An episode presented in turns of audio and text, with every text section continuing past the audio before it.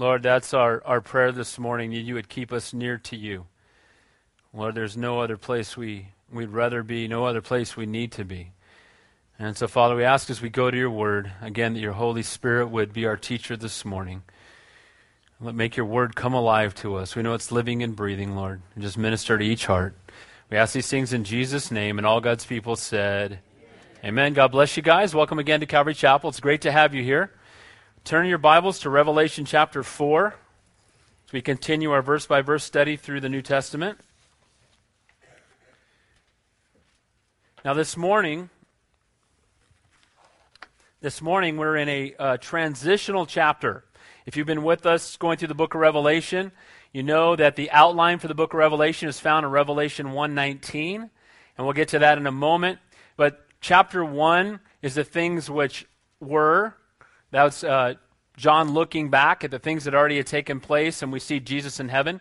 Chapters 2 and 3 are the things which are. And then we get to chapter 4, through the rest of the book, we're going to see the things which are to come.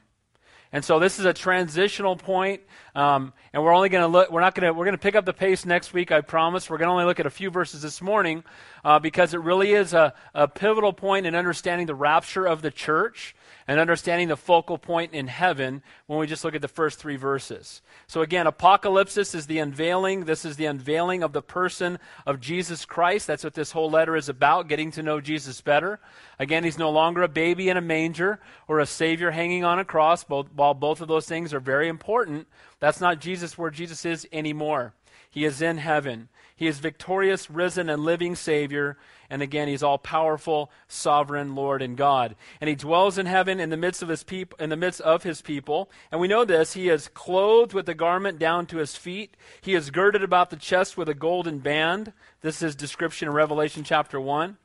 His head and hair are, are, white like wool, and is as white as snow, and his eyes are like a flame of fire. His feet are like fine brass, as if refined in the furnace, and his voice is as the sound of many waters. He has in his right hand the seven stars, and out of his mouth comes a sharp two edged sword, and in his countenance is like the sun shining in its strength. When John, his beloved disciple, saw Jesus in this state, he fell over like a dead man. Because to be in the presence of our Lord in his glorified state, we are brought to the end of ourselves. But then I love what Jesus does. He lays his hand on John and says to him, Do not be afraid. I am the first and the last. I am he who lives and was dead, and behold, I am alive forevermore, and of the keys to Hades and of death. So that brought us to chapter 3, where he addressed the seven churches. That's the church age. The church age began when Jesus ascended into heaven, and it ends when he raptures the church. So we're in the church age right now. He was speaking to seven uh, first century churches, but they all apply to us today. And we saw his character unveiled as he encouraged the churches where they were doing well, but he rebuked them where they were falling short. And doesn't he do the same thing to us by his Holy Spirit every single day? What's the answer? And aren't you glad? Aren't you glad that he loves us enough to discipline us to get us back in line when we wander away? So we see both his holiness and his grace, and that he judges righteously and he suffers long. You know, God is not fooled by the outward appearance. And those churches found out in a hurry. Because most of them to the world look really good. Outwardly, they had all the activity and everything going on, but the Lord looked past the activity to their heart and to their character. He rebuked five of the churches Ephesus, Pergamos, Thyatira, Sardis, and Laodicea. And he encouraged those who were faithful in character Smyrna and Philadelphia. And so again, we see his character and we see his heart in the way that he reveals himself and speaks to the churches. Now, we're going to see some more of his character today as we get a picture of the rapture. And while your eschatology, and that's just a big word for end times view, the way you look at the end times, while that's a secondary issue, I do believe that the way we look at it and the way I believe is true, and I believe that most of you, when you leave here this morning, if you're on the fence, if this doesn't convince you, nothing will. But this is so clear to me that it is a pre tribulational rapture. And again, it's a secondary issue. We can agree to disagree on that. It's not a, essential to go to heaven, but you're going to get raptured pre trib anyway, so you might as well start believing it now. Amen? But the re- just pastor, okay, sorry. But here, the reality is that we, we get a taste, I believe, of the character of our God when we recognize the pre tribulational rapture. Because God has not appointed us to wrath. And He's not a God who rains down His righteous judgment upon His children. Now, what I mean by that is, He will and does discipline us to restore us, but when He comes to bring righteous judgment upon a rebellious world, He's going to remove His church first. And we'll see that in this morning's text. So, too, this morning, we're going to see, uh, spend some time not only about the rapture of the church, but the prep, as we prepare for communion, we're going to focus on the one who sits on the throne in heaven. Guys, heaven, the focal point, as we're going to see this morning of heaven, is the throne and the one who sits on the throne. And he's the one who redeemed us, he's the one who sent his son to die for us. And he is the focal point in heaven. Now, next week, we'll look at what goes on around the throne, what's before the throne. But this morning, we're going to focus on who's on the throne. So, if you're a note taker this morning, I titled the message, A Glimpse into Heaven. A Glimpse into Heaven.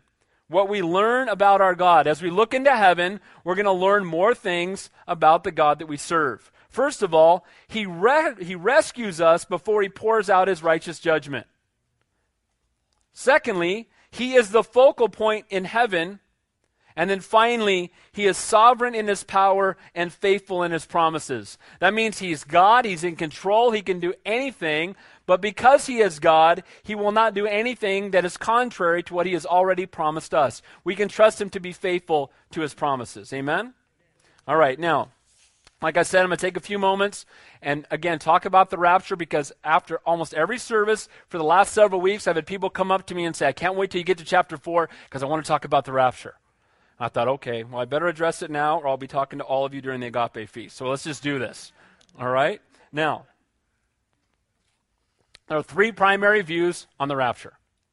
There's post tribulational view, which simply means that they're the people who believe that the church will go through the seven year tribulation, and at the end of which, the church, at the second coming of Christ, will then be removed from the earth. There's a mid tribulational view, which believes that you will go, we will go through three and a half years, the first half of the tribulation, and we will then be removed before the greatest amount of judgment comes. So we will endure some of it, but not all of it. And then finally, there's the pre tribulational rapture, where the church is raptured out prior to God pouring out his righteous judgment upon the earth. There's a fourth view that doesn't believe in the tribulation at all. Have you ever heard the term preterist? Okay, I know, I know I'm trying not to get too theological here this morning, but the term preterist just, they simply mean it already took place. So in their mind, we already went through the book of Revelation. Seriously, I'm not kidding. And there's some people that I trust and I love that are Bible scholars that believe that. But I believe after chapter 4, verse 1, we should walk out of here not believing that anymore if you do. And even if you do, it's a secondary issue. Let's not divide over it. We're all family, right? Amen. We're one in Christ. We believe in Jesus Christ and crucified and risen from the dead. Those are the essentials. But again, this is going to be a little more uh, theological than the task. Now, Revelation 119, I mentioned before, is where we get the outline for the book of Revelation. And he says, the things which are, the things which were, the things which are, and the things which are to come. And the things which are to come the word there is metatauta in Greek. Now, why is that significant? Because we're going to see that same word used again, referring to the end of the church age and in the beginning of chapter 4, going forward to chapter 19. And that is the Great Tribulation. Chapter 4 through 19 is where we see the Great Tribulation. So the things which you have seen, Jesus in heaven, the things which are the church age that we're living in now, and the things which are to come, we will see in the, in the chapters going forward. So look at verse 1 there. It says, After, this is Revelation 4, after these things. Same word as at the end of Revelation 119, after these things, it's meta tauta. That means there's a direct correlation between Revelation 1:19 at the end of the church age and this new phase that comes through after these things, and now we see it being tied in to Revelation chapter 4 verse 1. There's a clear connection between the transition from the church age and this time that we see here. Now, after the things that are, there are the things which are to come. So chapter 4 verses uh, chapter 4 through 19 speak of future events. The time of the great tribulation, where God will pour out his righteous wrath upon the earth. The great tribulation will last for 7 years. It's the 70th week of Daniel. Okay, I don't want to get people a headache, but you go back to Daniel, and he talks about the 70 weeks of Daniel. 69 of those weeks have been fulfilled. The 70th week of Daniel, the final seven year period, is known as the Great Tribulation. Now, who's going to be here during the Great Tribulation? I believe all who have rejected God. Now, all those who have rejected God, imagine what the world will be like when, in the twinkling of an eye, the church disappears. The bride of Christ is no longer here. And you can debate this point. Certainly, to a great extent, the Holy Spirit is pretty much vanished from the face of the earth. Now, we look at the world we live in today with believers here and a remnant here, and we see the evil that goes on. Imagine what it's going to be like when God just lets it go. And then, in the midst of that, he begins to bring righteous judgment upon the earth.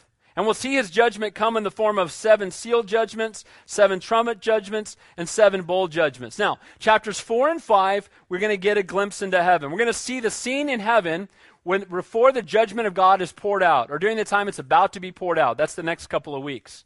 then we get to chapter 6, we're going to see what will happen when his judgment is poured out. And it's heavy. I'm thanking God I'm not going to be here.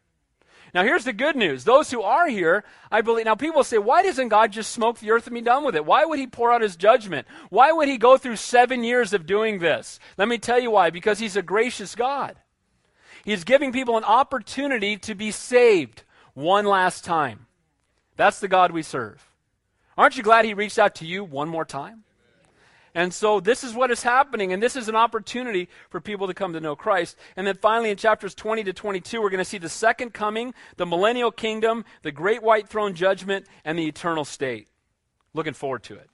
Now, Matthew 24 says this For then there will be a great tribulation, such as has not been since the beginning of the world until this time, no nor shall there ever be. And unless those days were shortened, no flesh would be saved, but for the elect's sake, those days will be shortened. Some people say for the elect's sake, that means we're in the tribulation.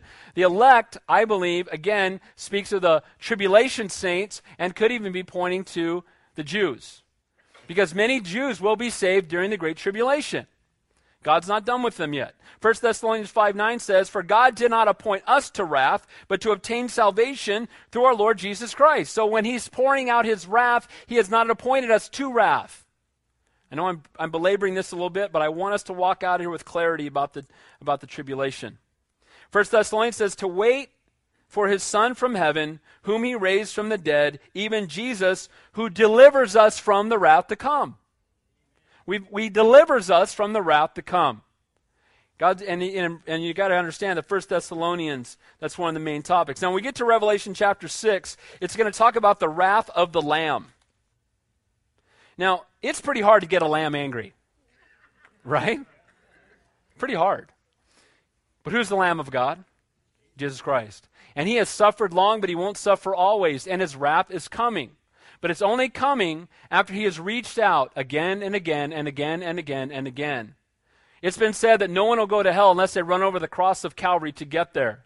He's, his desires that none should perish, no, not one. He reaches out to all of mankind, but man continues to reject him.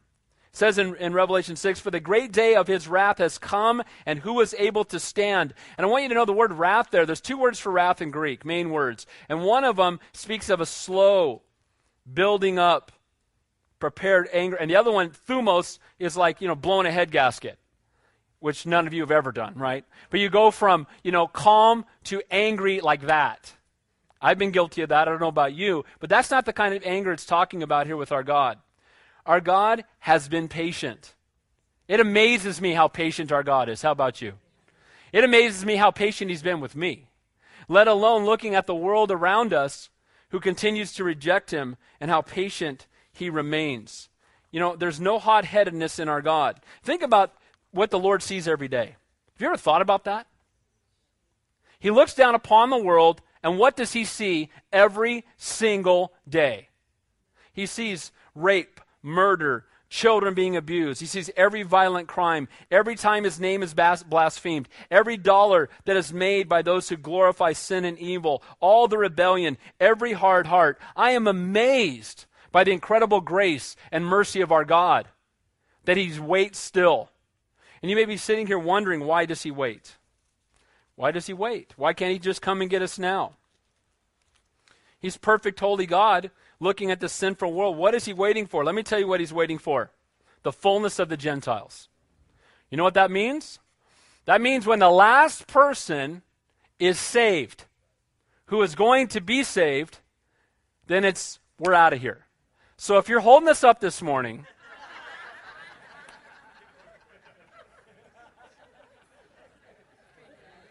repent. Amen. It's time to get right with the Lord. If He's waiting for you, let's be busy about it. I'm ready for heaven. I don't know about you guys.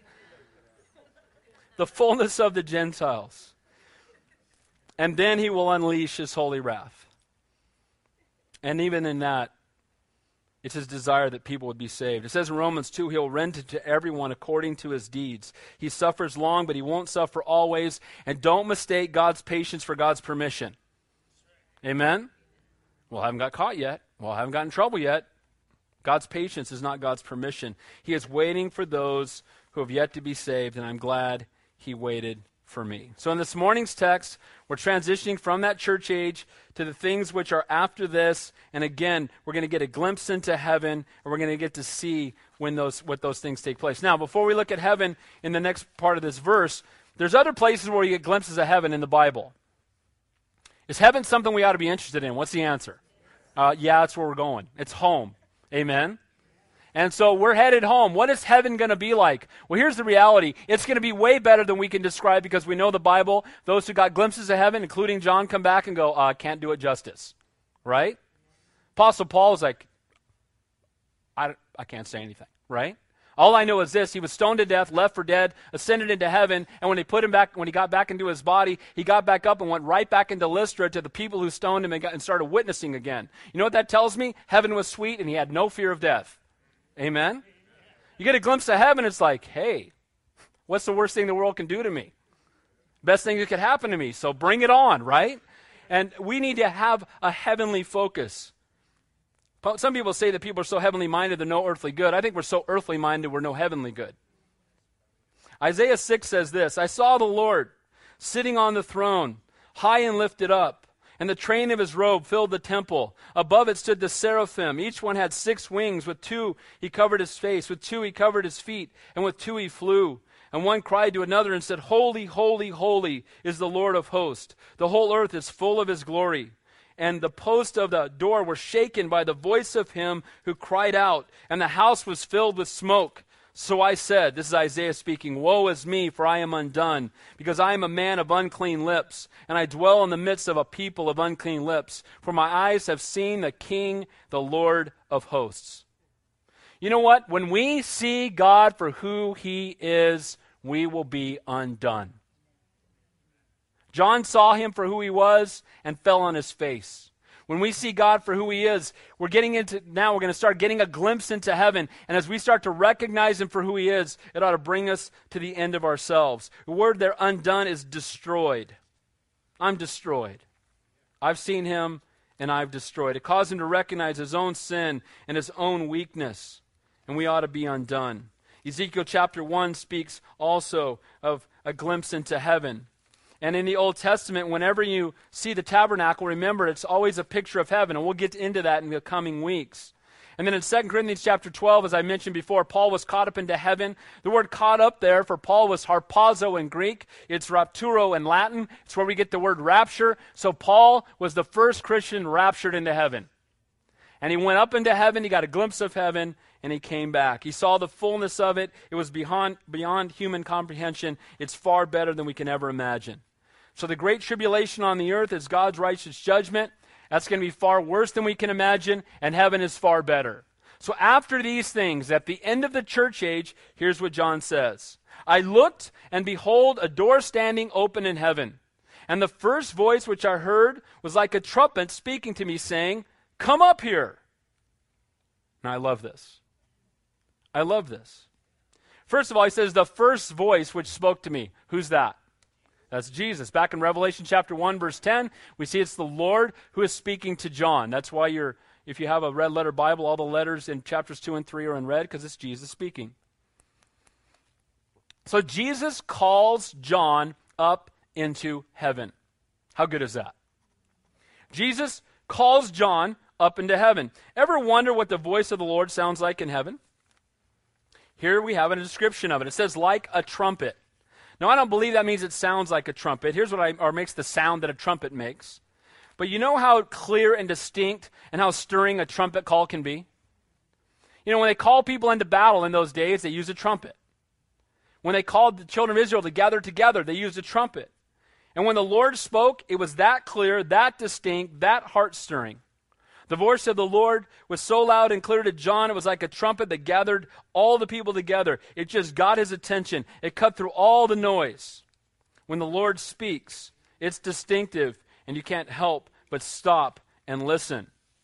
So, what did the Lord say to John? He said, Come up here, and I will show you the things which must take place after this. Come up here. Come up where? He, to heaven. John is being called up into heaven. So, what does this sound like when he is called up into heaven? Clearly, this is a picture of what will happen to the church at the rapture. Here's John on earth.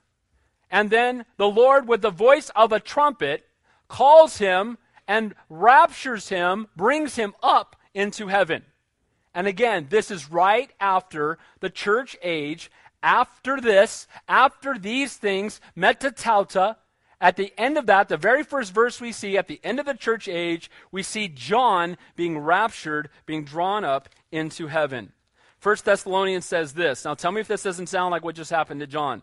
For the Lord himself would descend with heaven with a shout, with the voice of an archangel, with the trumpet of God, and the dead in Christ will rise first. Then we who are alive and remain shall be caught up, that's where we get the word rapture, together with them in the clouds, to meet the Lord in the air, and thus we shall always be with the Lord. Therefore comfort one another with these words.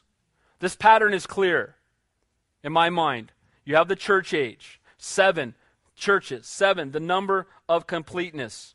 And at the end of that time, and again, at the end of that time, it's interesting also, very important point. The word church is mentioned 19 times between chapter 1 and chapter 3. John is called up into heaven, the representation of the church, and he is in heaven looking down upon the earth for the rest of the book. We see him describing the events from a heavenly perspective. And you know what? You don't see the word church ever again. Now, if the church were going through the tribulation, do you think the Lord would be talking about the church? What's the answer? But we don't talk about there's no mention of the church. There are mention of saints, but I believe those are the people who get saved during the great tribulation and many people will. But the church is no longer mentioned and that's because the church is in heaven.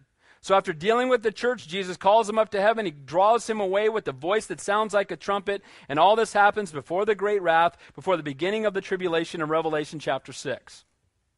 As the judgment of the earth unfolds, John, a representative of the church, is in heaven looking down on the earth just like you and I will be.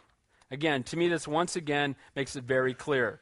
God does not pour out his wrath on his children, but a wicked and rebellious world that has rejected him and his work of redemption on the cross. And then he says this after he calls him up, calls him up into heaven, and says, I will show you things which must take place what?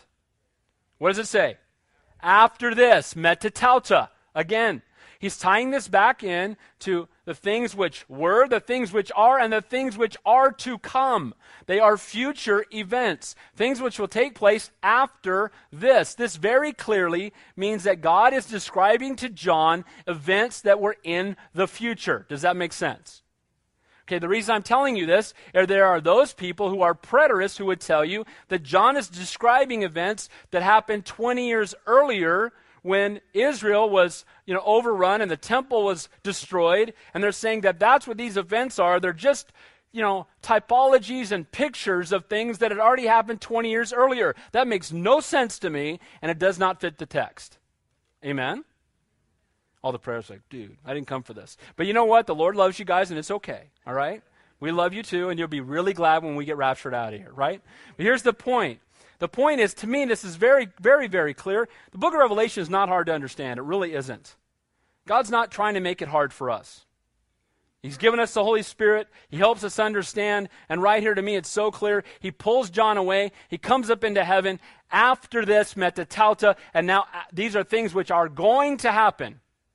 They have not happened yet. Now, some will say, okay, I don't believe they happened in 70 AD, but couldn't they have happened since John wrote this?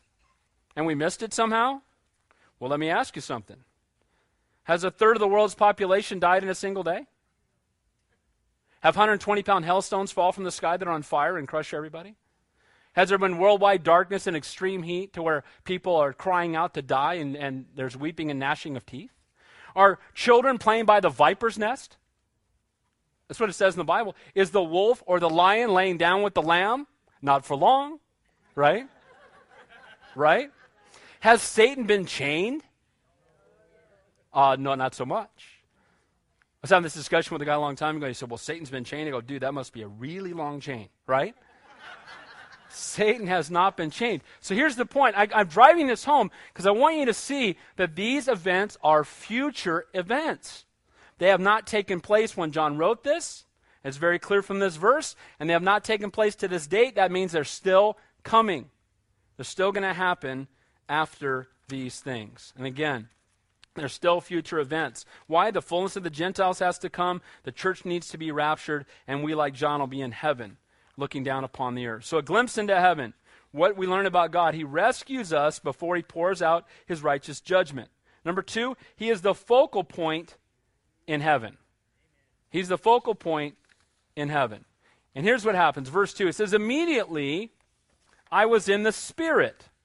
Now, what does that mean? What does that mean? Was John filled with the Holy Spirit when he got to heaven so he would understand what he was looking at? That's possible. Does it mean that only his spirit ascended into heaven and his body was left here? That's possible as well. I don't know. Paul says this in 2 Corinthians when he described his ascension I know a man in Christ who 14 years ago, whether in the body I do not know, or whether out of the body I do not know, God knows, such a one was caught up, harpazo, rapturo, rapture, up into the third heaven. So if Paul experienced heaven and he doesn't know if he went there bodily or not, certainly I'm not going to try to define it. But ultimately, it doesn't matter. What we need to know is that he was caught up into heaven, and he's getting a, a view of what's happening in heaven. Ultimately, God knows. And Jesus did call John up into heaven, and he's going to call each one of us one day. Every one of us. He's going to call us into heaven, whether it's all of us together at the rapture or when we draw our last breath. He's going to call us by name and enter us into his presence. Now, I want you to notice something. He gets to heaven, he's in the Spirit, and he's in heaven. And what is the first thing he talks about? He's in heaven. Now we know descriptions of heaven streets of gold, pearly gates, mansions, angels flying around, right? Crystal sea, incredible, far more beautiful than you and I will ever be able to comprehend because it's never been tainted or touched by sin. He created the earth in six days. He's been working on heaven for several thousand years. What do you think it's going to look like? But he gets to heaven and what does John notice first? And behold, a throne. The central focus in heaven is the throne of God. And what does he see? Not he doesn't run and go see the apostles who were martyred, though no doubt he would at some you know he will later, has now. He didn't run to his dead relatives and didn't run. You know, a lot of us say, I can't wait to get to heaven because I want to see grandma, and I think that's a good thing. I do too. I do too. I have family members I want to see when I get to heaven, but guess what? They're way down the line after Jesus Christ. Amen? Because the focal point in heaven is not our, you know, people say, I had this vision, my grandma was waiting for me. I'm like, I hope my grandma's, I hope she's behind in line. I want to go straight to the Savior. Amen? You know, we're going to hug Jesus. Does that blow you away or what? We're going to see our Savior face to face. That's incredible. And we're going to be around the throne of God, worshiping Him forevermore. And people say, won't that get boring worshiping Him? Absolutely not. It's going to be incredible. Amen? So John is caught up and he, he's in heaven, and the first thing he sees, not the pearly gates, not the streets of gold, but the throne of God. Now, before we take a look, a deeper look, I love to put myself into the shoes of the one who's either receiving the instruction or interacting with the Lord. And I thought about what it must have been like for John. Now, where was John when this happened? He's on the island of Patmos, which is really a big rock quarry prison. Basically, they're put to hard labor all day. It's a little island. It's desolate. It's hot. And he's on this de- in this desolate existence where he's been in a place of suffering, but God's been speaking to him. And he's in that place, and he's been there for years. So here, you're on this earth living as a prisoner on a desolate and rocky isle of Patmos. For the past several years, your life has been a life of deprivation and hardship and difficulty. And in the midst of all of that, God again revealing truth to you, the letter to the seven churches. But after the letter comes concerning the churches has been completed, John, no doubt, writing it all down, probably contemplating what the Lord has shown him. He's sitting there on this rocky wasteland, and God, John hears the voice of the Lord calling him up to heaven. And all of a sudden, he's no longer in the rock quarry, but he's in heaven. You think there's a little bit of a contrast between the earth and heaven? Guys, I don't care how nice your place is on earth, it's nothing compared to heaven. And where he was was a desolate place upon the earth, and he found himself in the moment, in that moment, in paradise, in the presence of Almighty God. He could hear the sounds of heaven. We're going to see next week. He can hear people worshiping like never before. I wonder what heaven smells like. You know it's going to be better than Bed Bath and Beyond or anything else, right? It's going to be incredible. Going to feel the very presence of God. Again, the pearly gates, the golden streets, the majestic mansions, the angelic host, the Old Testament saints who were martyred, family and friends. But they can't, I can't even begin to imagine how beautiful and awe inspiring heaven's going to be. And what incredible contrast that is to the rock quarry he lived in or the place that you and I live today. But again, what does John notice first? He doesn't even mention the streets of gold. You know, I believe, you know, in heaven, gold is asphalt. Amen? It's not going to be, ooh, look at the gold streets. I think we're going to be so blown away by everything else, we're not going to, we're not even going to notice them. It's not the greats, it's not gates, it's not the gold, not the angels, not the mansions, not his friends, but the throne of God and the one who sits on the throne. You know, when the world thinks of heaven, don't they make it boring? You're on a cloud somewhere playing a harp, it's floating around, wings on your back, right? And whenever they think of heaven, it's always clouds and gates and St. Peter at the gate. I don't know where you get that, not in the Bible, right? But you've got all these images that the world has. But you know what the image needs to be of heaven? The throne of God. That's the central focal point of heaven. And we're going to see that everything else is, he looks at the throne, he talks about the throne, and then next he's going to talk about what's around the throne, what's above the throne, what's by the throne, what's before the throne, because the throne is the focal point. But why is the throne the focal point? Because of who sits upon the throne. That's why it's the focal point of heaven. Heaven is not heaven without the throne, because heaven is not heaven without the God who sits upon the throne. Amen? So when you think about heaven, I pray you will leave here and you will have that burn into your heart that I need to be thinking about the throne of God. As Christians, we may think about all the other things, and there's nothing wrong with thinking about pearly gates and, you know, how beautiful heaven's going to be. That's fine. It's wonderful. But our focus ought to be on the fact that we're going to see Almighty God one day. What an awesome thing. Now, the rest of John's description of heaven is all in relation to the throne, like I said and he's fixated on the throne. So the one who went to heaven, what's he talk about even when he, you know, he's, that's all he's talking about. It's the throne, the throne, the throne, the throne, the throne. Now, if he's there and his focus is on the throne, how much more should you, you and I have our focus on the throne? Now, one of the world's greatest struggles is recognizing who's on the throne. Amen? Atheists say there is no throne, right?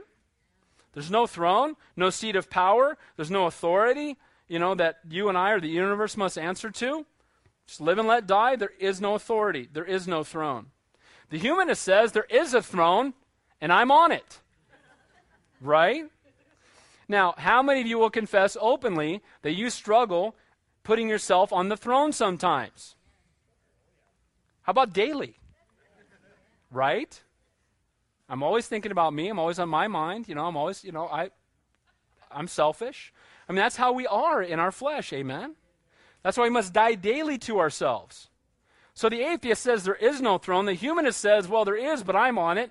And then the communist, you know, if you go back not too many years ago, and you look at all the communist regimes, I had a chance to go to Russia many times. And in Russia, they would greet the children every morning with, Good morning, class, there is no God. That's how they started every day. And the God became Mother Russia and whoever was ruling at the time, be it Stalin or Lenin or whoever it was. And if you went through Russia in those days, every, you know, statues of Lenin everywhere, his pictures up on every wall. Why? Because somebody, they recognize there needs to be someone on the throne. And so, if they haven't allowed God to be there, placed God there, then they will find someone they can put there. Children of Israel did the same thing when they rejected God and they chose Saul to be king. They need someone to be on the throne. Guys, there's only one worthy to be on the throne, and there's only one who is on the throne, and it's Almighty God. Amen? Nobody else. And again, I love the fact that our God is on the throne, that he is in control, that he is in charge. And people's opinion of who's on the throne is irrelevant. Right?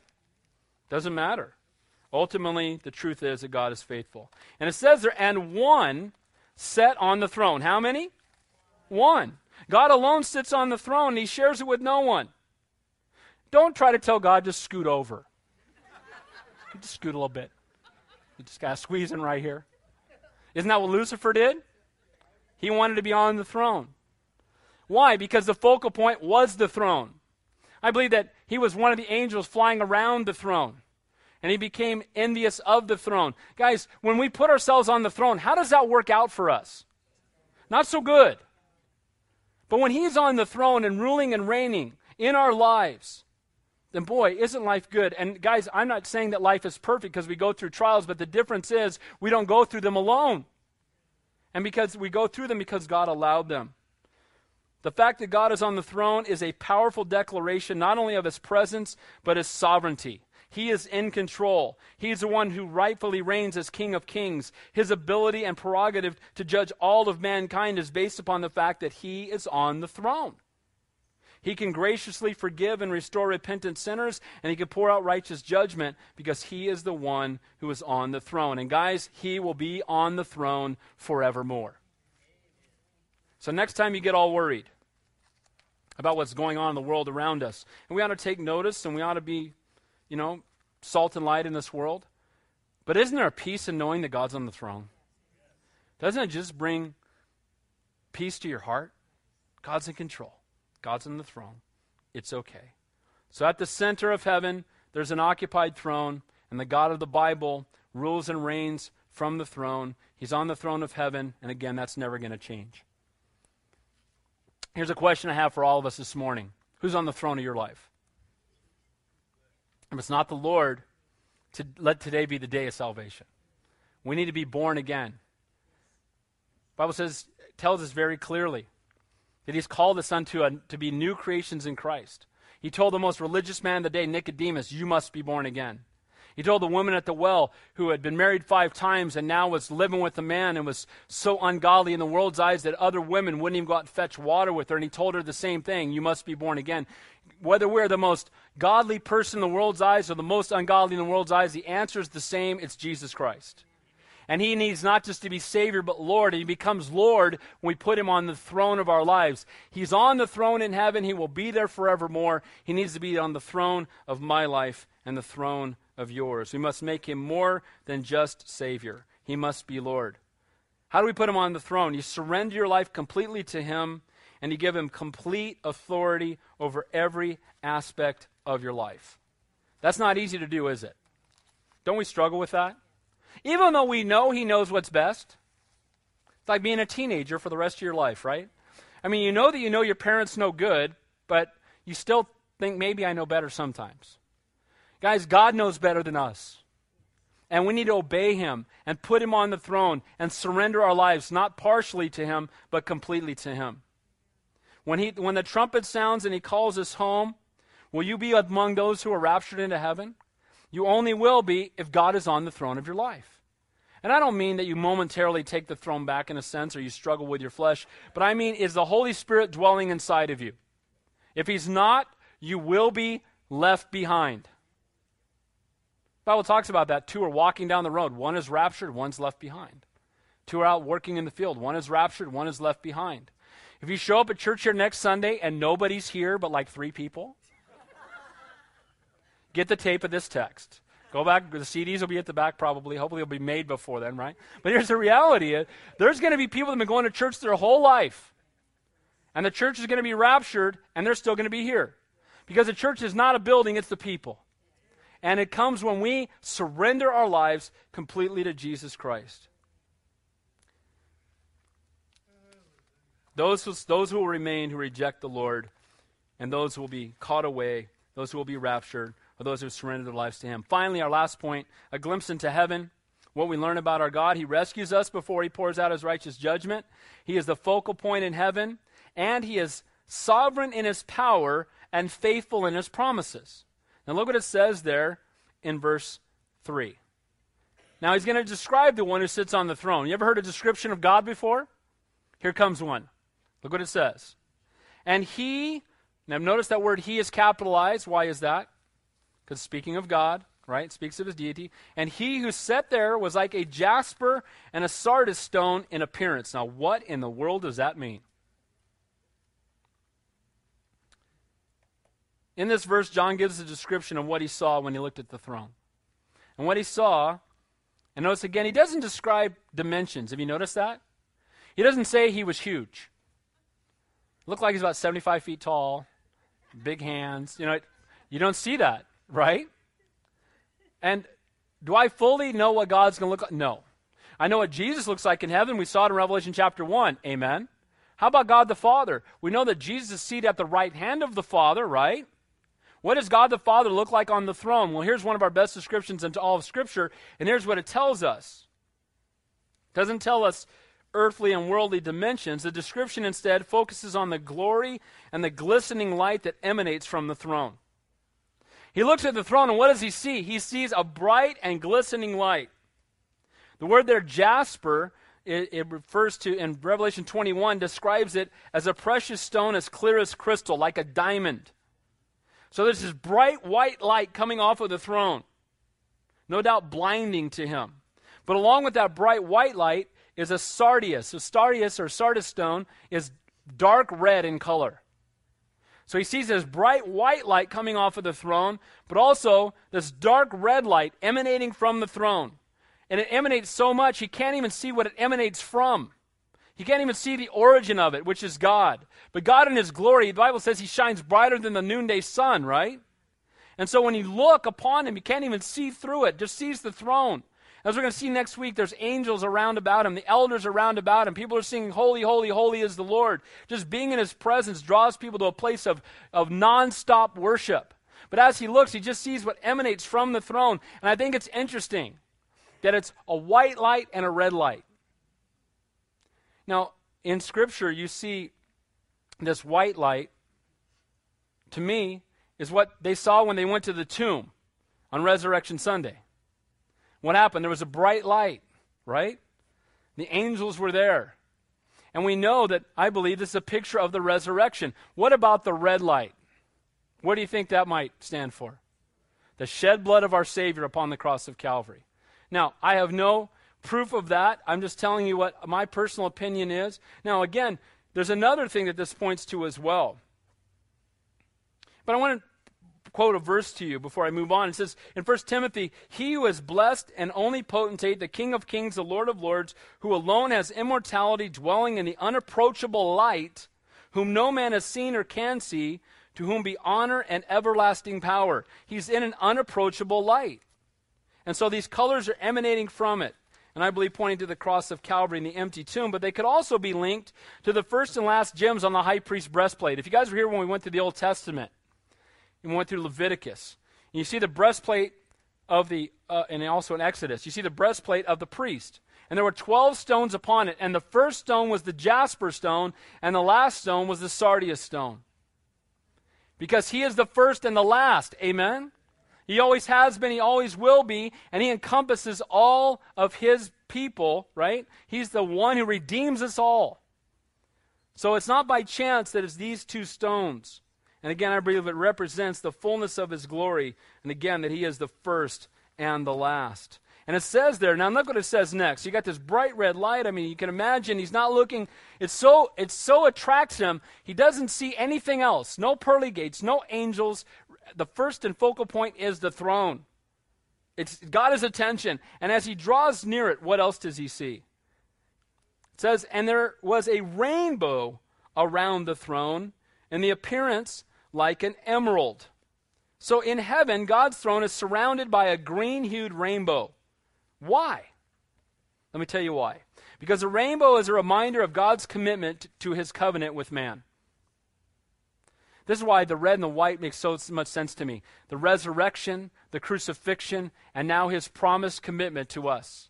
Every time we look at a ra- rainbow, we remember his promise that he will never flood the earth again, destroy the earth by flooding it with water. That was his promise at the end of the flood of Noah. But you know what? It's a reminder to God as well. Not that he needs to be reminded or forgets, but God looks down upon that rainbow and it's his commitment to man. And so here's all sovereign, all powerful, all knowing, almighty God upon the throne who can do anything because he's God. And at the same time, surrounding him is a rainbow that is a reminder that even though he is sovereign God, he has made commitments to man and he will never go contrary to them. He's sovereign, he's powerful, he's God, he's in control, but he's also faithful to his promises. And we see that here in this setting. And I love this. It's the promises that direct his sovereignty. The sovereignty of the throne says, I can do whatever I want because I'm, I'm, I'm God and I rule. His promise says, I need to fulfill my word to man, and he cannot do otherwise. God is all powerful, and again, that rainbow reminds us of his promises. As our sovereign heavenly Father, he has the right to do with us his children however he pleases, but he will never use his power to act outside his covenant promises. In his sovereign power, he could easily cast us away. Couldn't he? Couldn't he just change his mind and go, you know what? You guys are more evil than I thought. I'm done. Now, first of all, there's so many things wrong with that sentence, I won't even try. First of all, he, we can't be more evil than he thought because he knows everything. Amen? Can you believe that he who knows you best loves you most? I know I say that a lot, but I'm reminded myself of that and I'm blown away. He knows every wicked, vile thing you've ever done, every wicked, vile thing you've ever thought that nobody else knows about. He knows it and he still loves you. What a great God we serve. You don't have to hide anything from him because you can't hide anything from him. Amen? We put on these airs for man, but God knows everything. He already knows the evil things you're going to think tomorrow that you don't even know about yet. Right? And that's the God we serve. So he could, if he wanted to, cast us away in his power, but he won't because he promises that he never will. Right? See, we can trust in his promises just as we can trust in his power. He's all powerful and he's all faithful God. In his sovereignty, he could allow the enemy to tempt us beyond our strength or ability to resist. He could do that if he wanted, right? But he won't because he says that he, no temptation will happen to us except that which is common to man, and with temptation he will make the way of escape. The point is, God can do anything, but he is always faithful to his promises. So when God promises you something, you can take it to the bank. Amen? You can trust him. He's not going to change his mind. The bright white light, the glory of his resurrection. The red light, his shed blood upon the cross of Calvary. The rainbow around the throne. God, the all powerful and in control, will never act outside of his promises. And he promises us, I want to give you a few as we close. He promises us that he's coming back. Isn't that good news? He's coming back. Now, I know we say it so often. Oh, he's coming back. Yeah, he's coming back. And the Bible even talks about that the last days men will be, men will be mockers about his coming, won't they? Oh, yeah, people have been saying he's going to come for 2,000 years. Well, we're 2,000 years closer then. Amen? The Bible says to God, days is to a thousand years is a thousand years is to a day, so to God it's two days. Amen? It's been a couple days. When I say I'm coming quickly, to him it's still quickly. Amen? Couple days. He promises to take us home. He is the sovereign and all powerful and almighty God, and he is on the throne. He has done all things necessary to redeem us. What must you do to be saved? Accept his gift of salvation. That's it. Not your works. It's not your great grace. It's not how wonderful you are, how desperately he needs you. It's how desperately we need him. And so, how are we born again? It says in Romans 10 9, if you confess with your mouth the Lord Jesus and believe in your heart that God has raised him from the dead, you will be saved. That's a promise. Amen? So, let me ask you a question. If you confess him with your mouth and believe in your heart that God has raised him from the dead, what's going to happen? You'll be saved and you're going to heaven. Amen? Because God is faithful to his promises. I love the fact that the Bible tells us He'll never give us more than we can bear. That's a promise from God. Sometimes you're going to feel overwhelmed. I'll be transparent. I'm feeling a little overwhelmed right about now. But you know what? God reminds me every morning I'll never give you more than you can handle. You know what else? He promises us that when we go through trials, we don't go through them alone. He walks through them with us. Amen? Yea, though I walk through the valley of the shadow of death, thou art with me. He's with us. Guys, when you read the promises of God, remember that He is faithful to them. He is unwavering in them, and we can trust Him because He is the all powerful God who is seated on the throne in heaven. He's the focal point of everything. He's the God that we serve. And here's the amazing part He's our best friend. What a great and awesome thing. How exciting this must have been. Can you imagine being John and caught up into heaven? So, this morning, if you've never given your life to Jesus Christ, we're going to go to a time of communion right now. And as we do, I want to make sure that communion is done in remembrance of the cross of Calvary. Jesus said, As often as you do this, you do this in remembrance of me. So we remember the cross. But the, but the Bible also tells us that communion is for believers. It's for people who've been born again, who've already given their lives to Jesus Christ, who are new creations in Him, who have trusted in His promise. Because we are reminded and we are commemorating his death, burial, and resurrection upon the cross of Calvary. Okay, so if you're here this morning, you've never given your life to Jesus Christ. Maybe you've gone to church a long time. Guys, he's made a promise to you. If you'll believe in your heart and confess with your mouth, if you will openly acknowledge him and make him Savior, he'll give you the promise of heaven. But he must be more than Savior, he must be Lord. Guys, it's time to surrender our lives completely to him. Maybe we've been tap dancing around Christianity. Maybe we've kind of had a relationship with Him. We go to church here and there and makes us feel a little better, but then we walk away and we go back to our old life because we don't have the Holy Spirit living inside of us. The Bible again says, I quoted before, if any man be in Christ, he's a new creation. Old things have passed away and all things have become new. To become a new creation, we must repent. The word repent means to turn around. I was going this way and now I'm giving my life to the Lord. I'm no longer going this way. I'm turning and I'm following Him completely. That's what it means to be a Christian. To be a follower of Jesus Christ, to have your life surrendered to Him. Let's pray.